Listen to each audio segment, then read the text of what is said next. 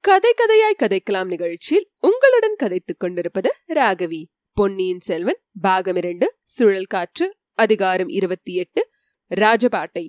மதங்கொண்ட யானை ஆழ்வார்க்கடியானுடைய கைத்தடிக்கும் அவனுடைய அதட்டலுக்கும் பயந்து நின்றுவிடுமா என்ன? தும்பிக்கையை எடுப்பாக தூக்கிக் கொண்டு வழியிலிருந்த செடி கொடிகளை சிதைத்துக் கொண்டு மேலே மேலே வந்து கொண்டிருந்தது. அடுத்த வினாடி ஆழ்வார்க்கடியானுடைய கதி அதோ கதிதான் என்பதில் இனி சந்தேகமில்லை. துணைக்கு வந்த வீரர்கள் இருவரும் நின்ற இடத்தில் நின்றபடியே ஹாய்! என்று கூச்சலிட்டார்கள். வந்தியத்தேவன் தன் கையிலிருந்து நழுவி தரையில் விழுந்த வேலை திரும்ப எடுத்துக்கொண்டு கடைசியாக ஒரு முயற்சி செய்து பார்க்க எண்ணினான். அதே சமயத்தில் ஆழ்வார்க்கடியான் தன் கையிலிருந்த தடியை வீசி மத யானை மீது எரிந்தான் மறுகணம் ஆழ்வார்க்கடியானை காணவில்லை. அவனுடைய தலைப்பாகை காற்றில் பறந்து சென்று ஒரு மரக்கிளையில் விழுந்தது. ஆழ்வார்க்கடியான் என்ன ஆயிருப்பான் என்று சிந்தித்து பார்ப்பதற்குள்ளே அதை காட்டிலும் முக்கியமான சம்பவம் ஒன்று நிகழ்ந்துவிட்டது. அவன் மறைந்த இடத்துக்கருகில் சென்ற யானை திடீரென்று மண்டியிட்டது போல் முன் கால்களை மடக்கிக் கொண்டு முன்புறமாக சாய்ந்தது. அந்த வனப்பிரதேசம் முழுதும் எதிரொலி செய்த ஒரு பயங்கரமான பிளிரல் சத்தம் கேட்டது. மறுகணத்தில் மலை போன்ற அந்த மத யானையின் உருவம் முழுவதும் மறைந்து விட்டது. யானை அந்த படு பாதாளத்தில் உருண்டு உருண்டு விழுந்தபோது சரிந்து விழுந்த பாறைகளின் தூசிப்படலம் மேலே மேலே எழுந்து பரவியது. என்ன நடந்தது என்பதை சிந்தித்து தெரிந்து கொள்வதற்கு வந்தியத்தேவனுக்கு சிறிது நேரம் ஆயிற்று. ஆழ்வார்க்கடியானுக்கு பின்னால் பெரும் பள்ளம் இருந்தபடியால் அவன் தடியை வீசி எறிந்த வேகத்தில் பின்புறம் சாய்ந்து விழுந்து விட்டான். அவனை நோக்கி சென்ற மதங்கொண்ட யானையும் முன்னங்கால் இரண்டையும் பள்ளத்தில் வைத்து விட்டது. பிறகு சமாளித்து பார்த்து முடியவில்லை. அதனுடைய குன்றொத்த உடலின் பெருங்கணமே அதற்கு சத்ருவாகி அந்த பள்ளத்தில் கொண்டு தள்ளிவிட்டது. மத யானைக்கும் மத யானையொத்த ஆழ்வார்க்கடியானுக்கும் ஒரே நேரத்தில் ஒரே விதமான மரணம் சம்பவித்து விட்டது. இதை வந்தியத்தேவனுடைய உள்ளம் உணர்ந்ததும் அவனுடைய உடம்பு சிலிர்த்தது. அவனுடைய இதயத்தில் பெரும் வேதனை உண்டாயிற்று. அந்த ஸ்ரீ வைஷ்ணவன் மீது வந்தியத்தேவனுக்கு முதலில் ஏற்பட்டிருந்த சந்தேகங்கள் எல்லாம் மறைந்து பிரயாணத்தின் போது அவன் பேரில் ஒருவித வாஞ்சையே ஏற்பட்டிருந்தது. அப்படிப்பட்டவனுக்கு இத்தகைய கதியா நேர வேணும்? அவனுடைய உதவியும் வழித்துணையும் இல்லாமல் இனி தான் ஏற்றுக்கொண்டு வந்த காரியத்தை தானாகவே செய்து முடிக்க வேணுமே என்ற கவலையும் தோன்றியது. வைஷ்ணவனும் யானையும் பள்ளத்தில் விழுந்து மறைந்த இடத்துக்கு அருகில் வந்தியத்தேவன் வந்து நின்று கீழே உற்று பார்த்தான். முதலில் ஒரே புழுதி படலமாக இருந்தது. ஒன்றுமே புலப்படவில்லை. கொஞ்சம் கொஞ்சமாக புழுதி அடங்க யானை சென்ற வழியில் செடி கொடிகளும் பாறைகளும் ஹத்தமாகி விழுந்திருப்பது தெரிந்தது. என்ன தம்பி சும்மா வேடிக்கை பார்த்து கொண்டு நிற்கிறாய்? ஒரு கை கொடுக்க கூடாதா? என்ற குரலை கேட்டதும் வந்தியத்தேவனுக்கு ஒரு தரம் தூக்கி வாரி போட்டது. அதிசயத்தினால் தள்ளாடி விழாமல் குரல் வந்த இடத்தை நோக்கினான். யானை விழுந்த வழியை ஒட்டினார் போல் செங்குந்தான பாறையோரத்தில் ஒரு மரத்தின் ஆணி வேரைப் பிடித்துக் பிடித்துக்கொண்டு ஆழ்வார்க்கடியான் தொங்கிக் கொண்டிருந்தான். வந்தியத்தேவனுடைய குதூகலத்துக்கு கேட்க வேணுமா? உடனே வேடிக்கை பேச்சும் வந்துவிட்டது. ஓஹோ! வைஷ்ணவரே கஜேந்திரனுக்கு மட்டும் மோட்சத்தை அளித்துவிட்டு நீர் திருசங்க சொர்க்கத்தில் தங்கிவிட்டீரே? என்று சொல்லிக்கொண்டே வீரர்களை கைத்தட்டி அழைத்தான். தன் அருகில் சுற்றியிருந்த துணிச்சுருளை அவிழ்த்து எடுத்து ஒரு முனையை இரு வீரர்களையும் கெட்டியாக பிடித்துக்கொள்ளச் செய்தான். இன்னொரு முனையை கீழே விட்டதும் ஆழ்வார்க்கடியான் மரத்தின் வேரை விட்டுவிட்டு துணிச்சுருளை பிடித்துக் கொண்டான். மூன்று பேருமாக பிடித்து இழுத்து உன் பாடு என் பாடு என்று அந்த வைஷ்ணவனை மெதுவாக மேலே கொண்டு வந்து சேர்த்தார்கள்.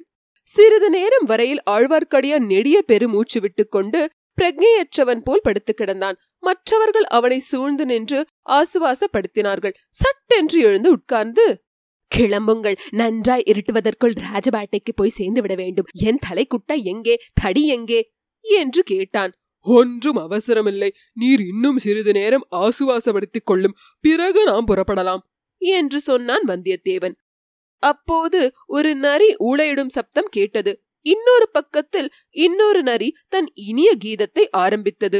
நூறு இருநூறு நரிகள் கோஷ்டி கானம் இசைத்தன. மேட்டு பிரதேசமா இருந்த காட்டிலிருந்து கீழே பள்ளத்தை நோக்கி பல இடங்களில் சலசலப்பு பிரயாணங்கள் ஏற்பட்டன. புதர்களில் மறைந்து செல்லும் சிறுத்தைகளே அச்சலசலப்புகளுக்கு காரணம் என்று சொல்லித் தெரிய வேண்டிய அவசியமாய் இருக்கவில்லை பள்ளத்திற்கு மேலே கழுகுகளும் பருந்துகளும் வட்டமிடத் தொடங்கின. யானையின் மரணம் என்பது சாதாரண விஷயமல்ல. சுற்றுப்பக்கம் வெகு தூரத்திலிருந்தெல்லாம் ஊன் தின்னும் மிருகங்களும் பட்சிகளும் சற்று நேரத்துக்கெல்லாம் வந்துவிடும். நாமும் அவற்றுக்கு பட்சணமாகி விடுவோம். புறப்படுங்கள். உடனே! என்றான் ஆழ்வார்க்கடியான்.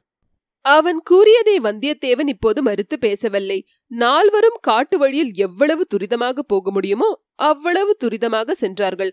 அஸ்தமிக்கும் சமயத்துக்கு ராஜபாட்டை அடைந்தார்கள். ராஜபாட்டையில் வருவோரும் போவோரும் வண்டிகளும் வாகனங்களுமாக ஒரே கலகலப்பாய் இருந்தது. யானைகளின் மீது சர்வ சாதாரணமாக ஏறி வருகிறவர்களை பார்த்து வந்தியத்தேவன் வியப்புற்றான். இம்மாதிரி மிருகம் ஒன்றுதானா? காட்டுப்பாதையில் அவ்வளவு பீதியை உண்டு பண்ணிவிட்டது என்று எண்ணி எண்ணி ஆச்சரியப்பட்டான். இந்த ராஜபாட்டை எங்கிருந்து எங்கே போகிறது? நாம் எங்கே வந்திருக்கிறோம்? எங்கே போகிறோம்? என்று கேட்டான். அனுராதபுரத்திலிருந்து சிம்மிகிரிக்கு போகும் ராஜபாட்டையில் வந்து சேர்ந்திருக்கிறோம். தம்பள்ளை இன்னும் அரைக்காத தூரம் இருக்கிறது. ராத்திரி அங்கே போய் சேர்ந்து விடலாம் என்றான் ஆழ்வார்க்கடியான். ராஜபாட்டை வழியாக சுகமாய் வந்திருக்கலாமே எதற்காக காட்டு வழியாக வந்தோம்? ராஜபாட்டையில் நாம் நெடுகிலும் வந்திருந்தால் நூறு இடத்தில் நம்மை நிறுத்தி சோதனை செய்திருப்பார்கள். அனுராதபுரத்தில் அடியோடு நிறுத்தி போட்டிருப்பார்கள். நாம் யாரை தேடி வந்திருக்கிறோமோ அவர் சிம்மகிரிக்கு பக்கம் சென்றிருப்பதாக அறிந்தேன். அதனால்தான் குறுக்கு வழியில் வந்தேன். இன்னமும் அவரை நாம் கண்டுபிடிக்கத்தான் போகிறோமோ இல்லையோ? வேறு எங்கேயாவது போகாதிருக்க வேண்டும். என்றான் ஆழ்வார்க்கடியான். ராஜபாட்டையின் இரு பக்கத்திலும் ஏராளமான வீடுகளும் கிராமங்களும் கடை வீதிகளும் கொல்லர் தச்சர் பட்டறைகளும் இருந்தன. அவற்றில் வசித்தவர்களும் தொழில் செய்தவர்களும் பெரும்பாலும் சிங்களவர்களாக தோன்றினார்கள். ராஜபாட்டையில் தமிழ்நாட்டு போர் வீரர்கள் குறுக்கும் நெடுக்கும் போய்க் கொண்டிருந்தார்கள். ஆனால் இருபுறமும் வசித்த சிங்களவர்கள் எவ்வித தடையுமின்றி நிர்பயமாய் தங்கள் தொழில்களை செய்து கொண்டிருந்தார்கள். இந்த பகுதியெல்லாம் இப்போது யாருடைய வசத்தில் இருக்கிறது? என்று வந்தியத்தேவன் கேட்டான். சோழ சைன்யம் தம்பள்ளை வரையில் கைப்பற்றி இருக்கிறது. அப்பால் சிம்மிகிரி குன்றும் கோட்டையும் மகிந்தன் வசம் இருக்கின்றன. இந்த பக்கங்களில் வசிக்கும் ஜனங்கள்? பெரும்பாலும் சிங்களத்தார்கள். பொன்னியின் செல்வர் இங்கே வந்த பிறகு யுத்தத்தின் போக்கே மாறிவிட்டது. சோழ வீரர்களுக்கும் மஹிந்தனுடைய வீரர்களுக்கும் தான் சண்டை. அதாவது போர்க்களத்தில் எதிர்படும் போது மற்றபடி குடிகள் நிர்பயமாக வாழலாம். புத்த குருமார்களுக்கு ஒரே கொண்டாட்டம். அனுராதபுரத்தில் இடிந்து போன புத்த விகாரங்களையெல்லாம் நம் இளவரசர் திரும்ப புதுப்பித்து கட்டும்படி கட்டளையிட்டிருக்கிறாராம். கேட்டாயா கதையை? பௌத்த குருக்கள் ஏன் குதூகலமடைய மாட்டார்கள்? இளவரசரை நான் சந்திக்கும் போது நீங்கள் செய்யும் காரியம் எனக்கு கொஞ்சமும் பிடிக்கவில்லை என்று சொல்லிவிடப் போகிறேன். கட்டாயம் சொல்லிவிடும். உமக்கு பிடிக்காத காரியத்தை செய்வதற்கு இந்த இளவரசர் யார்? அவருக்கு என்ன கொம்பு முளைத்திருக்கிறதா? என்றான் வல்லவரையன். அவருக்கு கொம்பு முளைத்திருக்கவில்லை தம்பி. அது உண்மையே. ஆனாலும் அவரிடம் ஏதோ ஒரு சக்தி இருக்கிறது.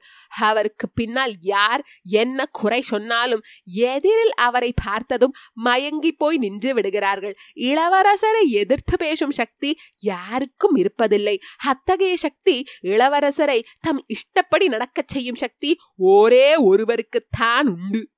ஆம் ஆம். வீர வைஷ்ணவ ஆழ்வார்க்கடியாரின் அற்புத சக்தியை அறியாதவர் யார்? அப்படிப்பட்ட பயங்கர மதயானையை கைத்தடியால் எதிர்த்து வென்றவருக்கு இளவரசர் எம்மாத்திரம்? நான் கூறியதை நீ சரியாக தெரிந்து கொள்ளவில்லை. தம்பி பொன்னியின் செல்வர் எங்கே? இந்த ஏழை வைஷ்ணவன் எங்கே? மத யானையை கைத்தடி கொண்டு எதிர்ப்பேன். புலியையும் கரடியும் சிங்கத்தையும் வெறும் கையோடு எதிர்ப்பேன். ஆனால் பொன்னியின் செல்வர் முன் நேருக்கனே நிற்கும்போது என் தைரியமெல்லாம் எங்கேயோ போய்விடுகிறது. நெஞ்சு நெகிழ்ந்து விடுகிறது. தொண்டை அடைத்து விடுகிறது. வாயிலிருந்து ஒரு வார்த்தை வெளிவருவது பிரம்ம பிரயத்தனமாய் விடுகிறது. அவரை ஆளும் சக்தி படைத்தவர் என்று பின் யாரை சொன்னீர்? உலகம் தெரிந்த விஷயமாயிற்றே. உனக்கு தெரியாதா? இளைய பிராட்டியை பற்றித்தான் சொல்கிறேன். குந்தவை தேவியின் வாக்குத்தான் அவருக்கு வேத வாக்கு. ஓஹோ! பழையாறை இளைய பிராட்டிய பற்றியா சொல்கிறீர்? உமது சகோதரி பழுவூர் இளையராணியை பற்றித்தான் சொல்கிறீரோ என்று பார்த்தேன். நந்தினியும் அபூர்வ சக்தி உடையவள்தான். ஆனால் அவளுடைய சக்தி வேறு விதமானது. எப்படி? என்ன வித்தியாசம்? ஒருவன் நரகத்தில் விழப்போகிறவனாயிருந்தால் அவனை தடுத்து நிறுத்தி குந்தவை தேவி சொர்க்கத்துக்கு அவனை கொண்டு போய் சேர்த்து விடுவார். அது ஒருவித சக்தி. நந்தினி என்ன செய்வாள் தெரியுமா? அவளுடைய சக்தி இன்னும் ஒருபடி மேலானது என்றே சொல்ல வேண்டும். நரகத்தையே சொர்க்கம் என்று சொல்லி சாதித்து அதை நம்பும்படியும் செய்து நரகத்தில் சந்தோஷமாக குதிக்கும்படி செய்து விடுவாள். வந்தியத்தேவனுக்கு உடம்பு சிலிர்த்தது. நந்தினியின் குணாதிசயத்தையும் அவளுடைய பயங்கர மோகன சக்தியையும் இந்த வீர வைஷ்ணவன் எவ்வளவு சரியாக அளந்து மதிப்பிட்டு வைத்திருக்கிறான். நந்தினி இவனுடைய சகோதரி என்று சொல்வது மெய்யா இருக்க முடியுமா? இந்த யோசனையில் வந்தியத்தேவன் ஆழ்ந்து விட்டபடியால் மேலே ஒன்றும் கேட்கவில்லை. சிறிது தூரம் மௌனமாக நடந்தார்கள். அந்த மோனத்தை களைத்து சில குதிரைகளின் குழம்புச் சத்தம் கேட்டது. அவர்களுக்கு எதிர்ப்பக்கத்திலிருந்து அச்சப்தம் வந்தது. சில நிமிஷத்துக்கெல்லாம் நாலு குதிரைகள் வெகு வேகமாக நாலு கால் பாய்ச்சலில் வந்தன. சூறாவளி காற்றைப் போல் புழுதியை கிளப்பிவிட்டுக் கொண்டு வந்த அக்குதிரைகள் மின்னல் மின்னும் நேரத்தில் நம் கால்நடை பிரயாணிகளை தூண்டிச் சென்றன. ஆயினும் அந்த சிறிய நேரத்திலேயே அக்குதிரைகளின் மேலிருந்தவர்களில் ஒருவருடைய முகத்தை வந்தியத்தேவன் பார்த்து தெரிந்து கொள்ள முடிந்தது. ஆஹா பார்த்திபேந்திரன் வர்மன் அல்லவா இவன்? காஞ்சியில் உள்ள இளவரசர் ஆதித்தரின் அந்தரங்க நண்பன் அல்லவா? நம்மை அவ்வளவாக பிடிக்காதவன் அல்லவா? இவன் எங்கே வந்துவிட்டு எங்கே போகிறான்? எதற்காக இவன் இலங்கைக்கு வந்தான்? எப்போது வந்தான்? பிரயாணிகளை தாண்டி சென்ற குதிரைகள் சற்று தூரம் போனதும் கம்பீரமான ஒரு குரலில் நில்லுங்கள்! என்று கட்டளை பிறந்தது. குதிரைகள் நின்றன. பிறகு இந்த பக்கமாக திரும்பின. அவர்களில் தலைவனாக காணப்பட்டவன் குதிரையை செலுத்திக் கொண்டு முன்னால் வந்தான். மற்றவர்கள் பின்தொடர்ந்து வந்தார்கள். முன்னால் வந்தவன் வல்லவரையன் எண்ணியது போலவே நாம் முன்ன மாமல்லபுரத்தில் பார்த்திருக்கும் பார்த்திபேந்திர பல்லவன்தான். வந்தியத்தேவனை அவன் உற்று பார்த்துவிட்டு இது என்ன அப்பா இது? நீ எப்படி இங்கே வந்து சேர்ந்தாய்? தஞ்சாவூரில் நீ திடீரென்று மாயமாய் மறந்து விட்டாய் என்று சொன்னார்களே. உன்னை பழுவேட்டரையர்கள் தீர்த்திருப்பார்கள் என்றல்லவா நினைத்தேன்? என்றான். பழுவேட்டரையர்களால் என்னை அவ்வளவு எளிதில் தீர்த்து கட்ட முடியுமா? நான் பழைய வானர் குலத்தை சேர்ந்தவன் அல்லவா ஆமாம் எப்படியாவது உயிரை காப்பாற்றிக் கொண்டு தப்பி பிழைப்பதில் உனக்கு இணை வேறு யாரும் இல்லை. ஐயா உயிரை காப்பாற்றிக் கொள்வது அவசியமாயிருக்கும்போது காப்பாற்றிக் கொள்வேன். உயிரை கொடுக்க வேண்டிய சமயத்தில் கொடுக்கவும் அறிவேன். அப்படி நான் சாவதாயிருந்தால் தங்களை போன்ற பழைய பல்லவ குலத்தோன்றலுடன் சண்டை போட்டு சாவேனே தவிர கேவலம் பழுவேட்டரர்களின் கையினால் சாவேனா? என்று சொல்லிக்கொண்டே வந்தியத்தேவன் உரையில் இருந்த வாளை உருவினான். சேச்ச உன்னோடு என்னை சண்டை போட சொல்கிறாயா? அதுவும் இந்த தூரதேசத்தில் வந்து. வேண்டாம் தம்பி வேண்டாம். எனக்கு அவசர வேலை இருக்கிறது. உன்னிடம் இளவரசர் ஒப்புவித்த காரியம் என்ன ஆயிற்று? செய்து முடித்து விட்டேன் ஐயா. சக்கரவர்த்தியிடம் கொடுக்கும்படி பணிந்த ஓலையை சக்கரவர்த்தியிடம் கொடுத்து விட்டேன் இளைய பிராட்டியிடம் கொடுக்கச் சொன்ன ஓலையை அவரிடம் கொடுத்தேன். இங்கே எதற்காக வந்தாய்? இலங்கையை பார்க்க வேண்டும் என்ற ஆசை எனக்கு வெகு நாளாக இருந்தது. அதற்காக இந்த வைஷ்ணவரோடு புறப்பட்டு வந்தேன். ஆஹா இந்த ஆளை கூட நான் எங்கேயோ பார்த்திருக்கிறேன் போலிருக்கிறதே. ஆ மகாராஜா பார்த்திருக்கிறீர்கள். என் சகோதரியை பற்றி ஏதாவது தெரியுமா என்று விசாரிப்பதற்காக இளவரசர் ஆதித்தரிடம் வந்தேன். அப்போது தாங்களும் அவர் பக்கத்தில் இருந்தீர்கள். அது யார் உன் சகோதரி? இப்போது பழுவூர் இளையராணியாக விளங்கும் நந்தினி தேவி. ஆஹா அந்த விஷப்பாம்பினால் நாட்டுக்கு நேர்ந்திருக்கும் தீங்குகளை எல்லாம் நினைத்தால் அவளுடைய அண்ணனா இருப்பதற்காக உன்னை கழுவில் ஏற்ற வேண்டும். மகாராஜா ஒரு நாள் நான் கழுவில் ஏறி சாவதாகவே சபதம் செய்து கொண்டிருக்கிறேன். அன்றைக்கு தாங்களே வந்து தங்கள் கையினாலேயே அந்த திருக்கைங்கரத்தை செய்துவிட்டால். உன்னை கழுவில் தூக்கி போட என்னால் முடியுமா? அதற்கு நூறு ஆள் வேண்டும். இருக்கட்டும். நீங்கள் வருகிற வழியில் இளவரசரை பற்றி ஏதாவது செய்தி கேள்விப்பட்டீர்களா? அனுராதபுரத்துக்கு அவர் வந்து விட்டாரா? தெரியுமா? என்று பார்த்திபேந்திரன் கேட்டான். அதை பற்றியெல்லாம் எங்களுக்கு என்ன தெரியும் மகாராஜா? நாங்கள் காட்டு வழியில் வந்தோம். காட்டில் ஒரு மத யானை என்னை துரத்தி கொண்டு வந்தது. அப்போது பாருங்கள். போதும் உன் கதை. யார் கண்டது? ஒரு நாளைக்கு உன்னை நானே கழுவில் தூக்கி போட்டு உன்னுடைய ஆசை நிறைவேற்றினாலும் நிறைவேற்றுவேன். என்று சொல்லிக்கொண்டே பார்த்திபேந்திரன் குதிரையை திருப்பினான். ஆழ்வார்க்கடியான் பார்த்திபேந்திரனுடன் பேசியபடியே அவனுடன் இருந்த ஆட்களையும் கூர்ந்து பார்த்து கொண்டிருந்தான். எல்லோரும் குதிரையை திருப்பிக் கொண்டு போன பிறகு ஆழ்வார்க்கடியான் வந்தியத்தேவனிடம் தம்பி அந்த மற்ற மூன்று ஆட்களையும் பார்த்தாயா? அவர்களில் யாரையாவது உனக்கு முன்னம் தெரியுமா? என்று ஆவலோடு கேட்டான். இல்லை நான் பார்த்ததில்லை. என்றான் வந்தியத்தேவன். ஹாம் நீ பார்த்திருக்க முடியாதுதான். அவர்களில் இரண்டு பேரை நான் பார்த்திருக்கிறேன். திருப்புரம்பியம் பள்ளிப்படையில் நள்ளிரவில் பார்த்தேன். அப்பா என்ன பயங்கரமான சபதம் எடுத்துக்கொண்டார்கள் என்று கூறியபோது ஆழ்வார்க்கடியானுடைய உடம்பு முழுவதும் நடுங்கிற்று. அப்படி என்ன பயங்கரமான சபதம் எடுத்துக்கொண்டார்கள் சோழர் குல பூண்டே இந்த உலகில் இல்லாமல் அழித்து விடுவதாக சபதம் எடுத்துக் கொண்டார்கள். ஐயையோ! இவர்கள் எப்படி நமக்கு முன்னால் இங்கு வந்து சேர்ந்தார்களோ தெரியவில்லை. கெட்டிக்காரர்கள் இந்த முரட்டு பல்லவனை எப்படியோ பிடித்து கொண்டார்கள் பார். என்று சொல்லிவிட்டு ஆழ்வார்க்கடியான் மௌனமானான். வந்தியத்தேவனுக்கு கோடிக்கரையில் அவன் அறிந்த ஒரு விஷயம் நினைவுக்கு வந்தது. அவன் கோடிக்கரை வந்ததற்கு முதல் நாள்தான் இரண்டு பேர் அவசரமாக இலங்கைக்கு போனார்கள் என்றும் பூங்குழலியின் தமையன் அவர்களை படகில் ஏற்றி சென்றான் என்றும் கேள்விப்பட்டான் அல்லவா? இவர்களில் அந்த இரண்டு பேரும் இருப்பார்களோ? அப்படியானால் பார்த்திபேந்திரனுக்கும் இவர்களுக்கும் என்ன சம்பந்தம் இருக்க முடியும்?